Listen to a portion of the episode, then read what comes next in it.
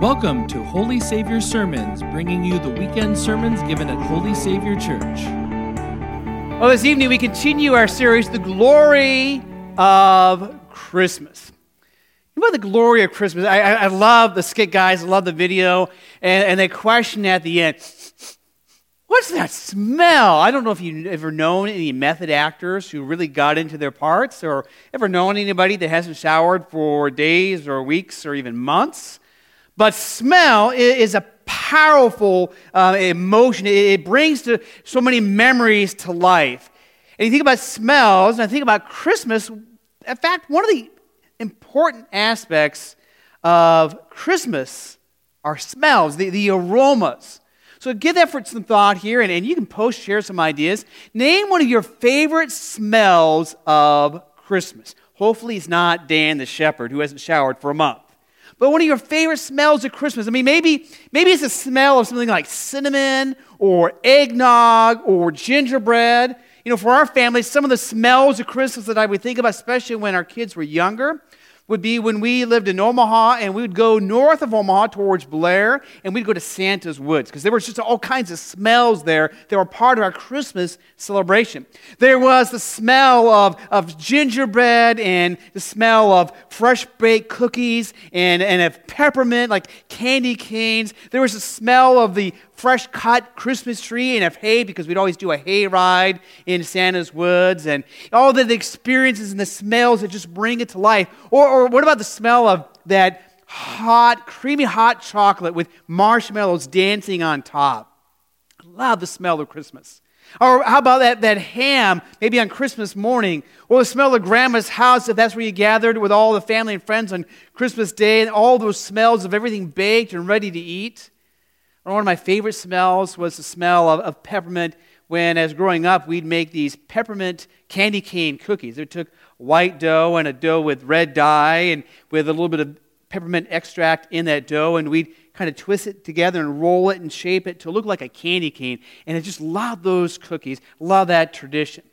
The smells of Christmas is one of the, the aspects of what makes Christmas Christmas for so many of us. But one of the important, maybe maybe the most important aspect of Christmas, of the glory of Christmas, is God's gift to everyone. God's gift to everyone, all people. No matter who you are, no matter where you're from, what you look like, how tall you are, how short you are, it doesn't matter. Or even if you smell like Dan, the shepherd that baby, Jesus, who was born in Bethlehem, was Savior of the world, is intended for everyone, for all people. So, this evening, as we focus in on the glory of Christmas, we're going to focus in on the shepherds and the experience they had with the angel and the whole skies opening up, the angels proclaiming the glory of Christmas to these shepherds who, as we think about shepherds, maybe they really were kind of stinky because, well, one, back then they probably didn't bathe as much as we do today, and, and they lived with their sheep. They took ter- turns taking care of the sheep, but they had this most powerful experience. Let's read these words together from Luke chapter 2. Shepherds were in the fields near Bethlehem.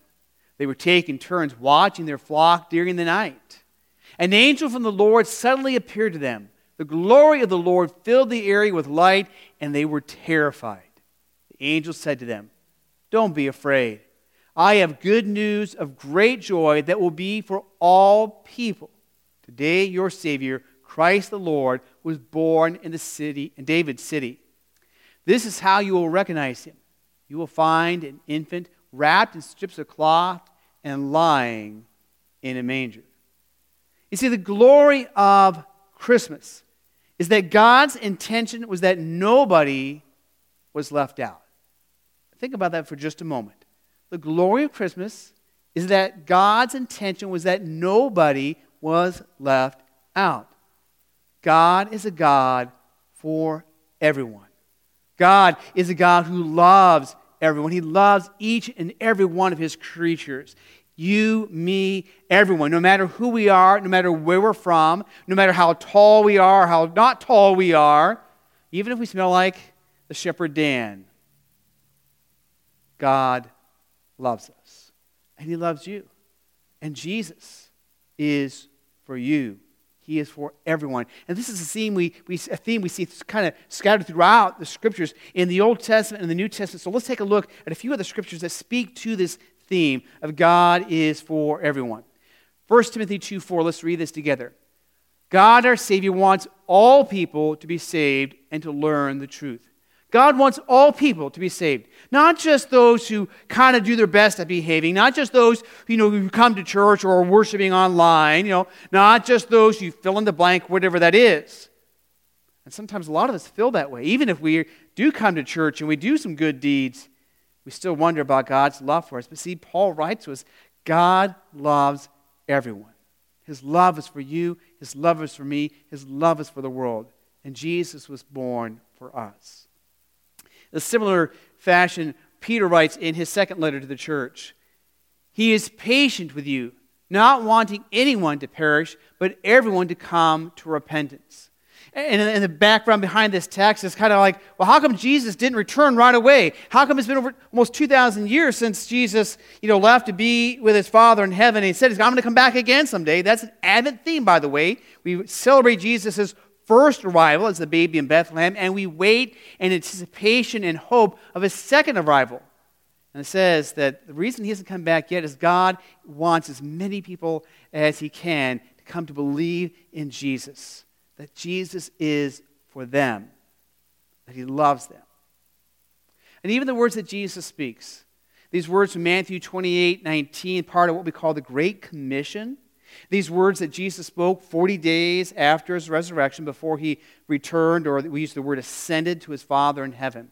He speaks this word, sending the disciples out into the world to share this message of hope, peace, joy, and love. Let's read together. So, wherever you go, make disciples of all nations. Now, the word nations there in the Greek, the Greek language uses the word ethnos is where we get our English word ethnic from. So when it says all nations, it really means all people groups. That God is a God for all people, not just you, not just me, not just those who believe and behave or come from where we came from, but for all people, for all time. Because Jesus is Savior of the world. Now, Let's go back to those shepherds. You know, the shepherds gathered there, taking turns watching the sheep at night, and this angel comes and speaks to them. The whole sky fills with angels, and they're told to go to Bethlehem and to see this little baby born in the manger. And as they go there, you know, they go from there and they, and they share the good news. So while the shepherds were in the fields, were the chosen ones to begin sharing this message of hope peace, joy, and love. This message that was entrusted to them that Jesus is the Savior for everyone. It is also a message entrusted to us today, to God's people gathered here in His church at Holy Savior. To those of us that are here in person, to those of us that are watching online right now, to those who may watch on YouTube later on, we are trusted with the same message. The message that is for us that Jesus is for us, that He lived for us, that He died for us, that He rose again for us.